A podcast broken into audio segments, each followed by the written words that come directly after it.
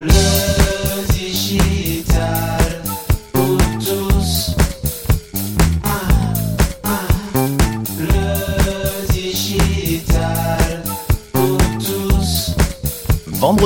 c'est le débrief de la rédac. Et comme chaque semaine, on se retrouve avec les participants, celles et ceux qui sont présents sur LinkedIn, et puis des invités. Les invités, ce sont des membres de la rédac room. Ils sont présents aujourd'hui avec moi, tout autour de moi. Voilà, avec nous tous, on va faire le recul sur cette folle semaine. Euh, premier invité est avec nous, c'est Benoît Raphaël. Bonjour Benoît. Bonjour PPC. Deuxième invité, membre de la rédac room épique, non ami Lionel Chenet. Il est là. Bonjour Lionel. Bonjour PPC, bonjour à tous. C'est parti, on fait le débrief. Lundi, on a parlé de un sujet passionnant, faire de la prospective, qu'est-ce que ça change dans le modèle? On était avec Philippe Quin, le conférencier prospectiviste, vous avez parlé par les signaux faibles. Euh, mardi, on a parlé d'intelligence collective, de process de vente, qu'est-ce que ça change dans le modèle? Là aussi, un autre invité, c'était Gabriel Dabi-Schwebel, le CEO de 1 minute 30 et le co-auteur de Q2C Selling, la méthode de vente de la qualification au closing. Mercredi, hmm, on a parlé de solutionnisme technologique. Qu'est-ce que ça change? Faut-il arrêter? Euh, L'invité, c'était David Bessot, le directeur général d'Infotep. Et jeudi, recrutement des jeunes. Le casse-tête des DRH, oui, qu'est-ce que ça change pour les DRH, pour les managers, tous ces jeunes, cette nouvelle génération qui rentre dans les entreprises?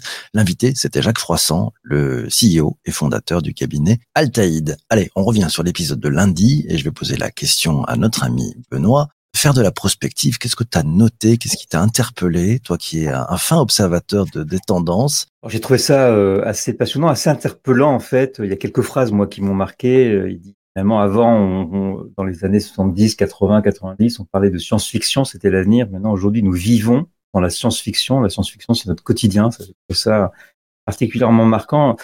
euh, parce que ça nous dit quelque chose en fait qu'on on vit dans un dans, dans, un monde où tout ce qui arrive en fait aujourd'hui est imprévu. On aurait, pu prévoir la pandémie, qui aurait pu prévoir que juste après euh, l'Ukraine, tout vient en, fait en fait à chaque fois bouleversé. Moi, ça me fait penser à je sais pas si vous vous souvenez ce prospectiviste euh, qui euh, dans les années 90 et la chute du mur de Berlin avait parlé de la fin de l'histoire, tout allait s'arrêter. On en est tellement loin en fait aujourd'hui. Euh, et ce que j'ai trouvé dans, dans ce que disait euh, Philippe euh, Quin, d'abord il y a beaucoup de choses qu'il dit sur l'entreprise, hein, que effectivement on pense plus seulement au futur du produit, mais au futur des compétences, parce qu'il va falloir s'adapter à quelque chose qui est complètement imprévu. Et peut-être aussi que dans cette idée euh, que dans un monde qui est très complexe et, et complètement imprévu, où chaque action finalement va déjà en fait changer euh, l'enchaînement des choses, que le plus important c'est peut-être euh, d'agir, parce que finalement, eh en fait et je- ça, ça rejoint un concept qu'on entend souvent, qui est celui de l'agilité du savoir. Euh, en fait, il faut euh, plutôt que de prévoir tout le temps, très rapidement en fait agir, euh, parce que l'action en fait euh, aide à euh, aide à- faire évoluer la pensée. Ok, dans l'action. Allez, le Lionel, de ton point de vue, t'as retenu quoi de cette intervention de, de Philippe sur la, la prospective? À peu près les, peu près les mêmes choses, c'était passionnant aussi. Je découvrais aussi ce domaine de la prospective que je connaissais comme, un mot du, dictionnaire, sans forcément ce que ça pouvait impliquer en, en entreprise. Je ne pas comme tel, donc j'étais ravi d'aller plus loin. Euh, avec effectivement le, côté positif aussi, c'est que la prospective doit nous permettre aussi de rêver, euh, n'est pas uniquement apporteur de, de mauvaises nouvelles. Alors c'est vrai, il, le- il le rappelait que ça s'est invité dans notre quotidien depuis, euh, depuis malheureusement quelques années avec ce Covid, euh, le climat, l'Ukraine, qu'on imaginait co- comme, des choses peut-être un scénario utopique, mais non, bah, ils sont là, donc ils sont, sont rattrapés. Et pour autant, on se rend compte que bah, le futur n'est pas toujours ce que les experts, tu, tu en parlais Benoît, nous, euh, nous disent, nous, nous promettent, euh, bah, de faire démentir. Euh, il faut être à l'écoute des tendances, regarder ces, signaux faibles et puis laisser notre, imagination euh, et notre intuition fonctionner. Et on a une, une, phrase formidable concernant une définition de l'intuition par Philippe, c'était l'intuition, c'est l'excès de vitesse de la connaissance. Euh, cette phrase géniale, on est nourri par toutes nos expériences, toute une espèce de, de mash-up qu'on fait de nos connaissances permettre de, dégager ces, ces intuitions. Vous avez abordé après un domaine qu'il faut. Et je suis sûr qu'on en a parlé. C'est l'antifragilité.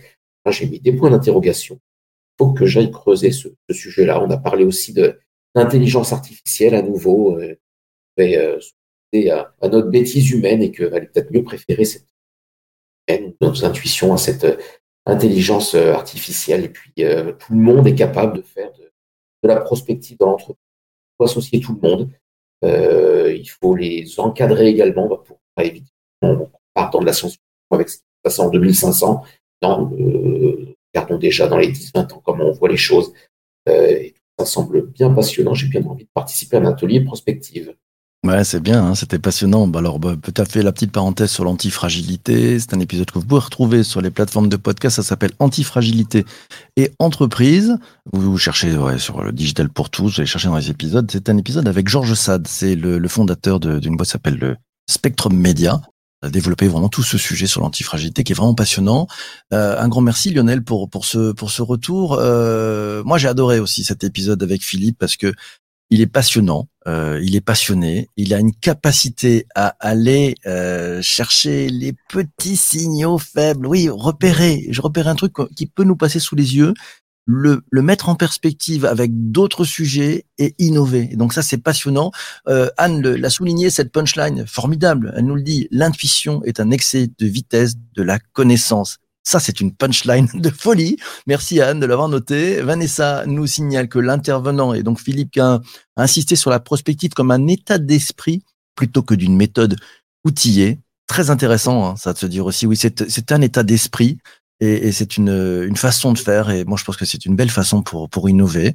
Euh, voilà, Jean-Emmanuel nous dit la, la prospective, c'est un outil à impact positif si on sait le regarder par le bon côté. Ouais, c'est bien, bien vu, mais Jean-Emmanuel, et moi, ça me fait penser, le propos de Jean-Emmanuel, c'est c'est vraiment une question de paire de lunettes aussi, c'est de se dire, tiens, comment je me place Et c'est vrai que c'est c'est vraiment l'état d'esprit, euh, le mindset, comme disent les Américains, voilà, qui, euh, qui permet d'a- d'aller beaucoup plus loin. Euh, voilà, donc moi, j'adore Philippe Cahin. C'est, il est passionnant, euh, prospectiviste, et il, il- vraiment, il, il décèle les choses avant parce qu'il attaque par les signaux faibles. C'est pas comme un politicien. Vous savez, les politiciens, c'est ce que disait Winston Churchill. Un politicien, c'est celui qui est capable de prédire l'avenir et qui, par la suite, est également capable d'expliquer pourquoi les choses ne se sont pas passées comme il l'avait prédit. Un prospectiviste, c'est pas du tout ça. Non, non, il note les signaux faibles et il met les, les, ouais, les, les choses en, en permanence. On a l'impression de regarder les étoiles. Vous savez, vous regardez les étoiles et puis vous faites les liens entre des étoiles. Voilà, la grande ours, c'est comme ça. c'est magique. Moi, j'ai vraiment pris un pied terrible. Euh, je sais pas si, Benoît, tu veux rajouter quelque chose sur cet épisode de lundi? Ouais, bah, ça nous donne une leçon parce qu'on a tendance aussi, surtout en ce moment, quand on dit, bah, alors, du coup, comment ça va être le futur, on a tendance, à être un peu catastrophiste et, notamment à tirer des lignes droites. Et je trouve que cette approche par les signaux faibles est intéressante parce que chaque signaux faible, en fait, est une chance, est une chance d'agir différemment euh, et d'ouvrir plusieurs possibles. Et ça, je trouve que c'est, j'aime beaucoup cette méthode-là parce qu'elle ne consiste pas à prédire l'avenir, mais plutôt essayer d'a- d'aller détecter les éléments sur lesquels on va pouvoir justement agir euh, et changer les choses. Tous- tous les domaines sont concernés. On a et l'art, le cinéma, la mode, la littérature, le médical, la recherche, le militaire aussi. Donc, faisons de la prospective et faisons-nous rêver. Voilà, faut rêver. Merci, c'est parti.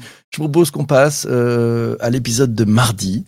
Euh, mardi, intelligence collective et process de vente. L'invité était Gabriel Dabi Schwebel, le CEO et fondateur d'Une Minute 30. Super, euh, super épisode qui euh, réveille un peu les, forces de vente, justement. Voilà, le retrouver. On, on découvre en fait pas que cette intelligence collective, euh, comment elle peut être euh, impactante dans, dans ces équipes, avec un process qui est plus uniquement réservé au directeur euh, commercial, mais qui doit impacter toutes les équipes de, de commerciaux, de vente, euh, une démarche de co-construction qui se rapproche de ce qu'on peut connaître en, design dans ce qui a été expliqué, où tout le monde peut se mettre autour de la table avec, euh, il a, il a cité des arbres de décision, les go-no-go trees. Euh, c'est capital de retrouver, euh, de retrouver des conversations entre nous, de pas se cacher derrière, derrière nos digitaux uniquement, mais d'aller raconter des histoires bah, pour ses clients et puis pour, bah, les équipes qui sont, autour de nous, de les raconter, de les approprier, de rajouter la dimension émotion, tout ça. Donc, très bien les CRM, très bien tous ces outils, mais bon, pas oublier ces, moments qu'on peut avoir pour gagner, pour gagner plus. J'ai apprécié aussi que dans, l'exemple qui était le côté, les approches ludiques euh, qui, pouvaient, euh, qui pouvaient rajouter justement pour aider euh, les chaînes de décision commerciale avec des nouvelles cinématiques de jeu qui rentrent en place. Il a cité une sorte de, billboard, il faut que j'aille regarder autour d'une plateforme notamment pour gamifier le, le, process, le process de vente, essayer de, de créer cette confiance entre les, les commerciaux, entre, pour libérer la, la parole euh, entre eux, qui apparemment reste des choses encore à, à travailler avec, euh, avec ces équipes. Il y a, il y a une grosse transformation hein, sur le côté des, des commerciaux avec le marketing notamment. Benoît, de ton côté, tu, tu as repéré des, des petites choses dans cette euh, intervention de, de Gabriel David-Chubel Oui, alors moi j'ai trouvé ça super intéressant. Ça m'a donné envie d'aller plus loin d'ailleurs, parce qu'il dit beaucoup de choses, mais on a envie, on a envie d'aller voir un peu les méthodes maintenant, et, et, et c'est et notamment c'est ce, cette utilisation du jeu pour euh, pour repenser en fait les process de vente. Puis alors moi je suis un journaliste qui suis devenu commercial, parce que en fait dans ma boîte c'est moi qui vends euh, nos services. Donc j'en fais depuis longtemps, mais en étant très humble et très très, euh, très neuf en fait. Donc j'apprends tous les jours et j'apprends énormément et je me rends compte en fait et dans ce qu'il dit aussi, en fait le process de vente c'est quelque chose le c'est c'est quelque chose de beaucoup plus complexe et c'est c'est plus seulement on a un produit, on essaie de le vendre et c'est que l'art de la conviction. On voit bien que ça en fait ça vient bien plus profondément euh, dans le dans les process de, de l'entreprise. Ça implique aussi beaucoup plus de monde. Euh, et finalement, la vente se fait beaucoup plus euh, en, en amont.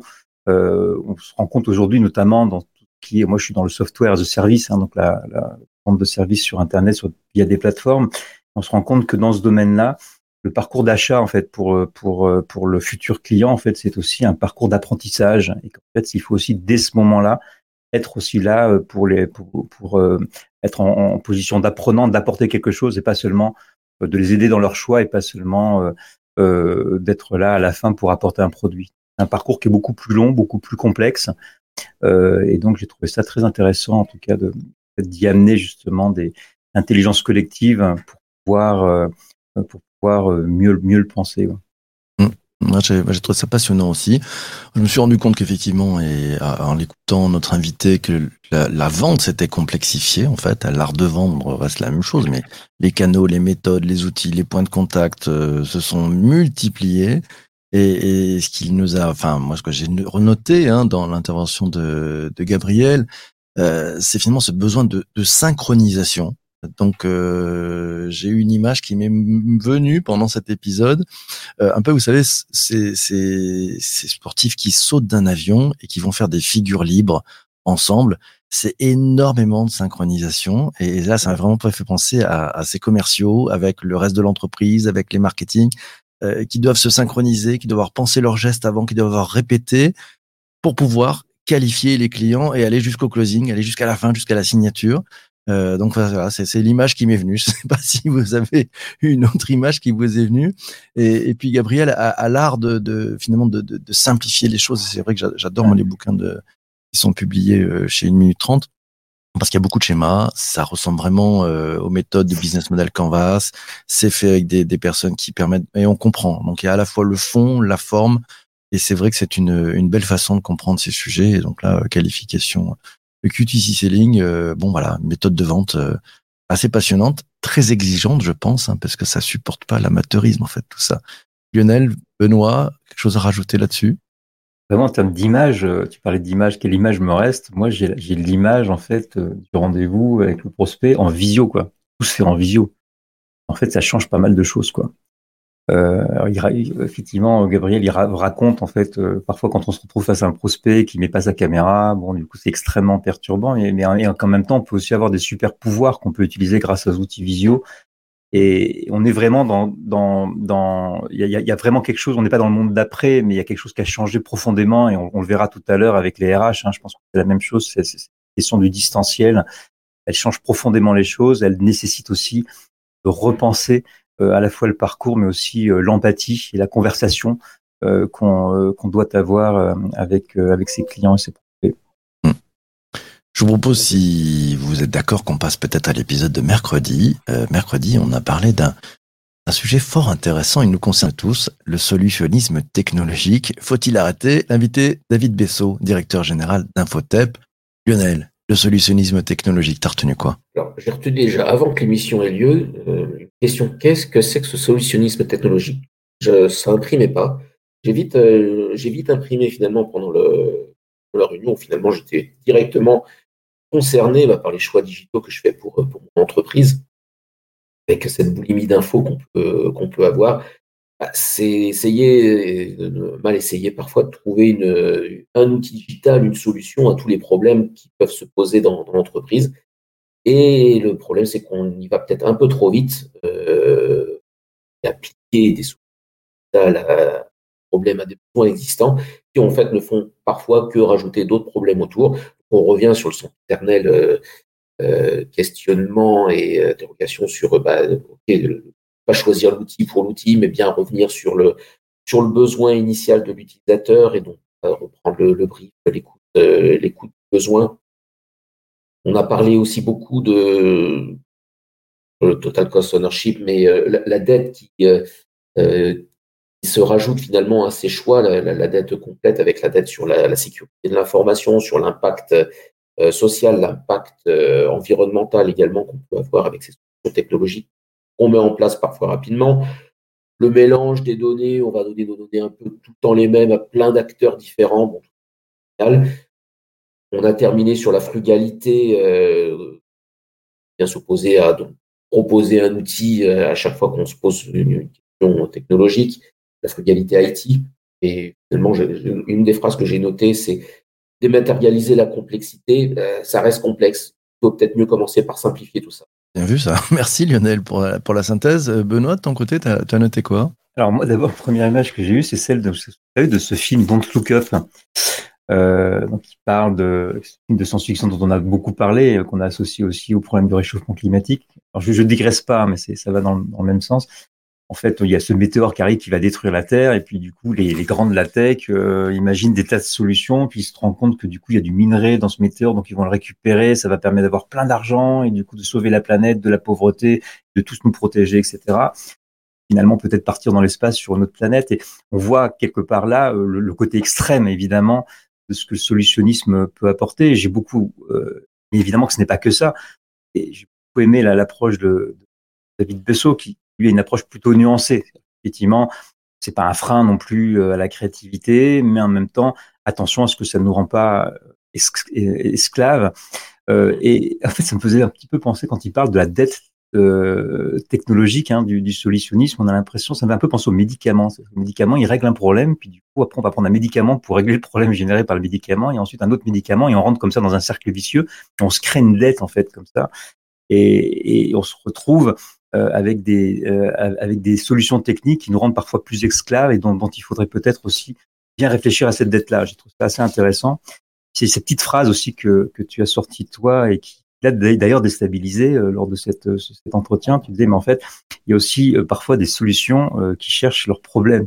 Dans ce, mmh. ce, ce, ce, magma, cette effervescence d'innovation technologique pour avoir des, trouver des solutions à tout, même parfois, euh, on a des solutions, mais pas forcément de problèmes, et on est en train de chercher les problèmes. Et ça me fait penser ça, terminé, à Google, euh, qui en fait est un moteur de recherche, au départ, un volume de données qui n'était pas si important que ça quand ça a été créé.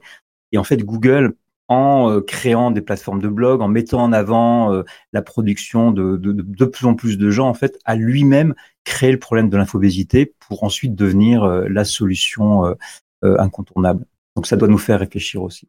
Bah dis donc bravo parce que c'est très intéressant ce que tu viens de dire sur, finalement sur Google qui nous aidait à trouver plus vite et qui a lui-même généré l'infobésité. Merci, c'est la pépite du matin ça, merci beaucoup. Euh, moi j'ai noté solution technologique, j'ai adoré l'approche de David Bessot avec la, prise de recul qu'il amène et il nous a beaucoup parlé de dette, tu, le soulignais euh, Benoît, euh, à la fois cette dette technologique et à chaque fois de se dire petite prise de recul, Regardons aussi euh, ce que ça engendre, c'est-à-dire que cette solution immédiate, elle a des effets, il y a des effets de ricochet, des effets en, plusieurs bandes. Vous savez, comme avec le au, billard français, faut penser à l'autre boule. Qu'est-ce qu'elle va faire? Euh, Il a parlé beaucoup de data aussi, en disant bah, finalement, bah, ces solutionnismes technologiques, ça amène beaucoup de, de data. Euh, voilà, tiens, puis euh, bah, tiens, c'est Patrice qui nous dit sommes-nous esclaves de notre audience? Ouais, C'est aussi peut-être ça. Hein, on trouve les solutions, puis ça peut permettre peut-être de, de se dire, bah, ces solutions-là, finalement, elles engendrent d'autres problèmes. J'aime bien ton approche sur les, sur les médicaments. Lionel, est-ce que tu as quelque chose à, dire par rapport à ce, ce solution technologique à rajouter? Non, je pense qu'on a tout dit, mais au final, ça revient à avoir une conscience numérique. Euh, les deux termes sont, forts euh, là-dedans, bien réfléchir à, tous les impacts et toujours vérifier que la culture digitale de nos interlocuteurs est en phase avec ce qu'on va leur proposer également pas calme conservé, c'est raison gardée, comme disait ouais. notre ancien président Chirac. Allez, on passe à l'épisode de jeudi, si ça vous va bien. Jeudi, on avait le plaisir d'accueillir Jacques Froissant, le, le président et fondateur du cabinet Altaïd. Et on a parlé du recrutement des jeunes. Qu'est-ce qui change pour les RH, pour les collaborateurs, pour les managers, pour les directions des ressources humaines? Lionel. C'est un sujet qu'on aime bien dans, dans, les, euh, dans les moments du matin. Euh, on est tous jeunes en plus, concernés par le sujet, cette recherche de sens qu'on a. On a compris que pour les RH, alors c'est venu un peu à la fin, mais que ça se complexifiait drôlement, euh, ce travail, parce qu'elles ont à faire déjà dans leur quotidien d'administratif. Il y a toute cette nouvelle relation à l'emploi et aux jeunes elles doivent travailler, qui n'est pas forcément euh, facile euh, au départ de dégager du temps, des nouvelles ressources pour, pour aller chercher ça. Qu'est-ce que les jeunes attendent? Bah, C'est un peu dévoilé la dernière fois, mais c'est la, recherche de sens, c'est le fait d'avoir un manager qui est plus un coach qu'un chef dirigiste, qui sont à chaque fois des choses qu'on attend, que les moins juniors attendent aussi d'ailleurs. Junior nous aide à être un révélateur finalement de, nos attentes. Euh, on a vu également que le digital, cette accélération a eu un gros impact sur cette accélération et sur leur, sur le, leur recherche et qu'on passe peut-être plus d'un mode de cooptation à un mode de, de partage, d'engagement. Il euh, faut peut-être changer nos, nos vocabulaires euh, également. Ils ont ils ont des nouvelles questions, ces jeunes, ils ont plus d'infos aussi sur l'entreprise avant les, les, les, entretiens, forcément, avec toute l'information qu'on leur, euh, qu'on leur donne. Ceux qui prennent le temps quand même de préparer les entretiens, on s'aperçoit qu'il y, y, a toujours les vieux et mauvais réflexes qui arrivent aux entretiens. Mais au final, bon voilà, on est dans, dans, cette recherche de sens pour préparer et qualifier notre vie future, comment comment va être notre quotidien, comment va être leur quotidien. On passe, passe d'une génération du devoir à la génération du vouloir également à fait, euh, c'est tout à fait ça. Qu'est-ce que je veux de, qu'est-ce que je veux demain avant, qu'est-ce que je vais faire pour ça? Merci Lionel. Euh, je prends le, le commentaire de, de, Vanessa qui nous dit c'est un épisode riche avec un traitement très très réaliste. Benoît, de ton côté, qu'est-ce que tu as retenu? Oh, J'ai trouvé ça évidemment très intéressant avec toujours cette petite euh, euh, précaution puisqu'on on, tombe souvent un peu dans les dans, dans, les clichés. Moi, je me souviens toujours de cette phrase de, de, de Socrate que je peux pas citer, mais qui, disait déjà à l'époque, ouais, les jeunes ils respectent rien, ils respectent plus leurs aînés, où est-ce qu'on va? Euh, Et donc euh, il faut faire la différence entre la, la, la notion de génération d'époque et puis la notion de la simple fait qu'on soit jeune, qui forcément on a, on a, une approche de toute façon beaucoup plus beaucoup plus décomplexée que, que les que, que, que les seniors. J'ai surtout ce que j'ai surtout retenu en fait dans ce dans dans cet échange, c'est c'est évidemment un certain nombre de, de, de traits communs à, à, à une génération, euh, sur le sens, etc. On, on, parle de génération digitale. Je ne sais pas si on doit encore parler de génération digitale ou plutôt de parler de génération climat. Je ne sais pas lequel l'emporte le plus euh, sur sur ces générations-là.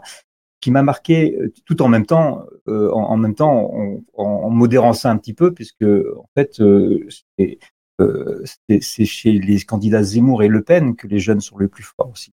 Donc c'est donc ça ça, ça ça, ça, tempère un petit peu en tout cas cette approche euh, de cette génération en quête de sens et qui veut sauver le climat, pas tous.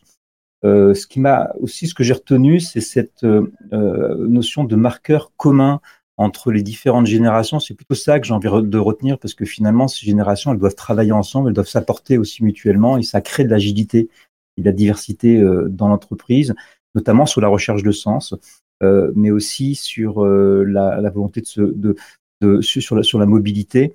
Euh, et on se rend compte que sur ce point-là, en fait, l'épisode de, la pandémie, du confinement, donc du télétravail, a, créé une plus grande, a, vraiment accéléré en fait les choses pour cette génération, mais aussi pour les autres générations qui s'interrogent à la fois sur leur place, sur le sens et, et sur leur vision en fait du travail. Épisode très riche. Euh, quant à moi, j'ai noté euh, je dirais, un, un grande transformation en fait. Hein. C'est-à-dire que ces, ces, jeunes sont très exigeants, chamboulent tout, euh, veulent des choses très concrètes, n'acceptent pas le bullshit, vérifient tout, se coordonnent entre eux, ont des exigences de salaire. Enfin bref, bon, faut monter la barre vraiment, vraiment loin. Euh, c'est Laura qui le signale d'ailleurs dans les commentaires. Les jeunes sont loin d'être un groupe monolithique, surtout les Gen Z. Voilà, c'est plutôt plusieurs plusieurs groupes. Hein. Euh, c'est important. Vanessa nous signale que le mentorat euh, intergénérationnel, c'est l'avenir. Et puis, puis dans ce que les propos que nous disait avec euh, une très grande précision, beaucoup de vécu, euh, l'ami euh, l'ami Jacques Froissant, on a noté aussi un sujet que c'est très compliqué pour pour les RH de- d'arriver à recruter ses, ses collaborateurs, d'arriver à les garder. On sent qu'il y a aussi bah, un grand chambardement qui est en train de s'opérer. Donc euh, certains euh, aussi bah, euh, s'en vont, veulent plus faire ce métier-là parce que c'est très compliqué. Voilà. Puis, bah, et puis message un peu d'avenir aussi, c'est permettre finalement peut-être dans la co-construction avec ceux qui sont déjà en poste, ces jeunes qui arrivent, de, de réinventer peut-être de nouvelles façons de travailler, euh, des choses plus équilibrées, des choses plus justes. Euh, ce que Jacques nous a aussi dit, c'était bon bah les jeunes ne veulent pas euh, euh, la boîte ou sur la plaquette c'est super joli, on montre les très très beaux locaux euh, parisiens euh, pour certains, et puis euh, en fait en vrai le jeune va être dans le bâtiment qui va être en face ou un peu plus loin dans un autre endroit qui ressemble absolument pas à la plaquette. Donc il y a un principe de réalité qui était demandé. Euh, voilà, euh, Jean-Emmanuel nous dit il faut un nouvel épisode avec Jacques euh, sur les seniors, les laisser pour compte par défaut. ah voilà, tiens, bonne idée, Jean-Emmanuel, merci d'avoir proposé ça. C'est vrai que c'est intéressant. Moi j'ai adoré hein, cet épisode, je pense qu'il nous concerne tous. On, on réinvitera Jacques. On a pris d'ailleurs rendez-vous avec Jacques. Il, reviendra dans, le podcast euh, pour parler d'un- autre sujet euh, sur les RH. Je vois bien qu'il y a beaucoup de choses qui, bougent et qui va bien. Je vois l'heure qui tourne, mes amis. C'est le moment où on va faire un peu le, fil rouge. Donc vous attendez tous, vous allez pouvoir euh, vous aussi participer, qui êtes en direct. C'est ce que par rapport à tous ces épisodes un peu éclectiques, voilà, qu'est-ce que vous avez euh, retenu?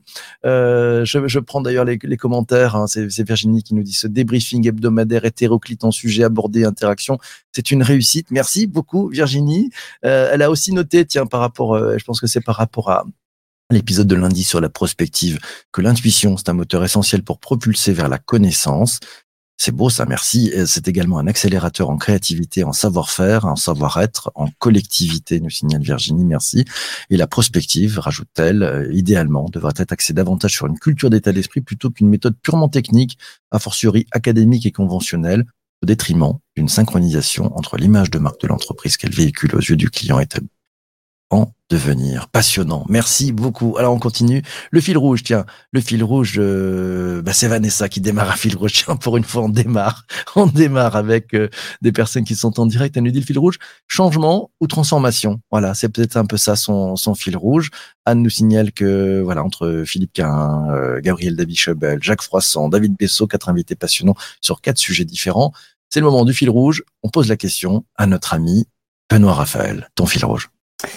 Alors moi, le fil rouge, je l'ai vu euh, émerger comme assez facilement, euh, celui de l'incertitude. Euh, parce que tant qu'on- quand on parle de prospective, d'intelligence collective pour tenter de s'adapter, de, des nouvelles générations qui sur la mobilité. pourquoi sur la mobilité? Parce qu'on est dans un monde incertain en termes de compétences. Alors avant, on rentrait dans une entreprise, on y restait 20 ans parce qu'on acquiert comme ça des compétences techniques. Maintenant, c'est plutôt les compétences, les soft skills, les compétences souples comportement, d'adaptation, compte justement parce qu'on est dans un monde euh, qui change euh, énormément. Et la question des solutions, elle est assez importante parce que euh, on peut penser l'avenir euh, tout le temps, on peut, on peut, on peut s'enfermer aussi à la fois dans le rêve ou dans la dystopie. euh, mais finalement, ce qui est extrêmement important pour continuer euh, à s'adapter, c'est de pouvoir agir parce qu'en fait, on euh, forme la, la pensée. Et ça m'a fait penser à, à une, euh, une, une phrase qui tirée des, des maximes de Goethe, un peu de culture ce matin, et qui dit, euh, en parlant de l'incertitude justement et, de, comment on doit réagir, toute une série d'événements jaillissent de la décision comme pour l'appuyer par toutes sortes d'incidents imprévus, de rencontres et de secours matériels dont vous n'auriez jamais rêvé qu'ils puissent survenir. Quoi que vous puissiez faire, quoi que vous rêviez de faire, entreprenez-le. J'ai laissé un blanc parce que c'est beau le matin ici. Il se passe des choses formidables. Merci Benoît. Euh, Lionel, ton fil rouge. Comment tu veux que je reprenne derrière ça? Ah ben, débrouilles. Oh, bravo, bravo Benoît. Euh, non, mon, mon fil rouge, moi, c'est l'intuition. Et sans doute marqué par la, la phrase que reprend euh, euh, Cohen lundi, cet excès de vitesse de la connaissance. Je trouve génial cette, cette phrase. Il faut qu'on les écoute, nos intuitions, et, et plus, et je repère encore aujourd'hui, bah, dans, dans l'entreprise qui m'entoure et les contacts que je peux avoir, que parfois, bah, on n'y est pas assez attentif. Lâchez prise, écoutez vos intuitions. Euh, déjà, ça va vous faire du bien et euh, une différence pour, euh, aux autres. Et Laura nous dit La Benoît Raphaël met la barre très haut pour les prochains débriefs, l'impression. non, soyons cool. Merci Benoît d'avoir mis ça très très haut. Euh, allez, je me lance dans mon fil rouge de mon côté. Euh, moi, c'est deux mots prise de recul et action. Voilà, c'est-à-dire qu'en fait, euh, je pense qu'entre faire de la prospective, euh, l'intelligence euh, collective, le process de vente, solutionnisme technologique, recrutement des jeunes, prise, ouais, prise de recul, faut qu'on comprenne ce qui se passe parce que ça, ça bouge beaucoup et passage à l'action. Euh, parce que bon, sinon on s'en sortira pas. Donc euh, voilà, donc c'est vraiment euh, prendre prendre le temps de bien comprendre ce qui est en train de se passer. Ça me semble vraiment le, la clé. Moi, ça a été mon déclic de, de cette semaine avec ces quatre épisodes en me disant bah finalement oui, ben le fil rouge, c'est bien ça quoi. Prenons le temps sur chaque sujet. On prend on prend ce recul et vite on passe à l'action. Mais il y a cette prise de recul et le regarder peut-être dans une dans une complétude un peu plus large, pas juste sur le prisme de ce qui vient de nous arriver, mais on ouvre un peu les chakras, on regarde à droite, à gauche, on regarde derrière, devant, en haut, en bas. Vous savez, en, en 8D comme on dit dans le son. Euh, et puis après, on peut passer à l'action. Et voilà, c'était c'était la, la jolie prise de de recul. Euh, merci à vous tous et vous toutes pour ces pour ces éléments. On vous donne le programme de la semaine prochaine. Allez, le programme de la semaine prochaine, c'est c'est très riche. C'est très très riche. Euh, on démarre lundi avec euh, un sujet passionnant. Vous en avez entendu parler. Les Américains appellent ça the big quit. Euh, en France, on appelle ça la grande démission. Qu'est-ce que ça change pour les entreprises? Euh, On en parlera avec Céline euh, révélatrice de potentiel chez Céline Athias Consulting. Mardi, on va parler de l'Internet of Things, l'Internet des objets, mais made in France. Made in France, euh, bah, on l'a invité, ça sera Stéphane Bobot, le président fondateur d'une euh, boîte passionnante qui s'appelle Innovate. Mercredi, on va parler du co-marketing. Est-ce que c'est le futur du marketing? L'invité sera Caroline Mignot, la CEO et la fondatrice de Richmaker. Et jeudi, on va parler de qualité web, de qualité web. Qu'est-ce que ça change dans le modèle? L'invité sera Elise Lohim, le fondateur et le dirigeant d'Opcast. La qualité web, vous allez voir, c'est vraiment, vraiment passionnant. Un épisode qui vous fait plaisir, vous gourmandise, euh, Benoît, euh, dans les quatre invités de la semaine. Est-ce qu'il y en a un particulier qui dit tiens ça, celui-là, je veux vraiment euh, ne pas le rater? On- je vais attendre. En tout cas, ce que je, dont je me rends compte, c'est qu'à chaque fois, dans, tous ces rendez-vous-là, ça nous donne en fait un, un petit aperçu des mutations de l'entreprise et ça amène énormément de réflexion. Donc, je suis hyper content de retrouver à chaque fois ces rendez-vous du matin. Je- celui sur l'Internet des objets, il y a longtemps qu'on n'en a pas beaucoup parlé, euh, même si on en parle régulièrement, mais c'est vrai que les événements, on parle beaucoup de mutations, mais pas forcément de qu'est-ce qui est en train de se passer aujourd'hui et qu'est-ce qu'est-ce qui est en train de changer. Euh, donc ça m'intéressera de euh, de- d'écouter ton invité sur cette question-là. Lionel, de ton côté, un épisode en particulier? La, la- la- la première gourmandise de lundi sur le, dé- sur le dé de fin de travail, belle relation au travail qu'on peut avoir. Que j'aime bien finalement, et c'est magique, c'est que bah, chaque semaine, il y a un des sujets qu'on va aborder qui résonne avec une discussion que j'ai eue la semaine passée qui va me permettre de revenir plus intelligent à la cantine, autant qu'on a encore des cantines, euh, pour, pour prolonger les échanges. Merci, c'est choix. Voilà. Bon, moi, je, je- j'ai, j'ai le droit de tricher. euh, J'ai pas de choix pour l'instant. voilà. Euh, bah, le choix, c'est surtout euh, bah, que voilà, on soit tous ensemble euh, le matin. Voilà. Toi qui écoutes cet épisode sur les plateformes de replay, n'hésite pas à venir sur LinkedIn le matin, intervenir, interviewer les invités, leur poser tes, tes propres questions. C'est ça qui fait la richesse de notre euh, rendez-vous. On se retrouvera la semaine prochaine. Euh, débrief de la rédac. Je serai Laura. Voilà, elle a la pression pour la semaine prochaine. Euh, on vous fera un débrief euh, à deux voix avec vous tous et vous toutes. Donc n'hésitez pas, prenez des notes pendant les épisodes de la semaine, même si vous écoutez sur les plateformes de balado, prenez des notes, voilà. Et venez, venez le vendredi partager avec nous, nous donner vos éléments. C'est passionnant de le faire à plusieurs, de le faire en collectif, tous ensemble. On apprend beaucoup plus de choses et surtout, surtout, on profite d'une énorme prise de recul. Mille merci à toi d'avoir écouté cet épisode jusqu'ici. On se retrouve lundi matin. On parlera de la grande démission. Qu'est-ce que ça change pour les entreprises? L'invité sera Céline Athias. Rendez-vous à 7h30 en direct sur YouTube, LinkedIn et Twitter. Portez-vous bien et d'ici là, d'ici là, ne lâchez rien.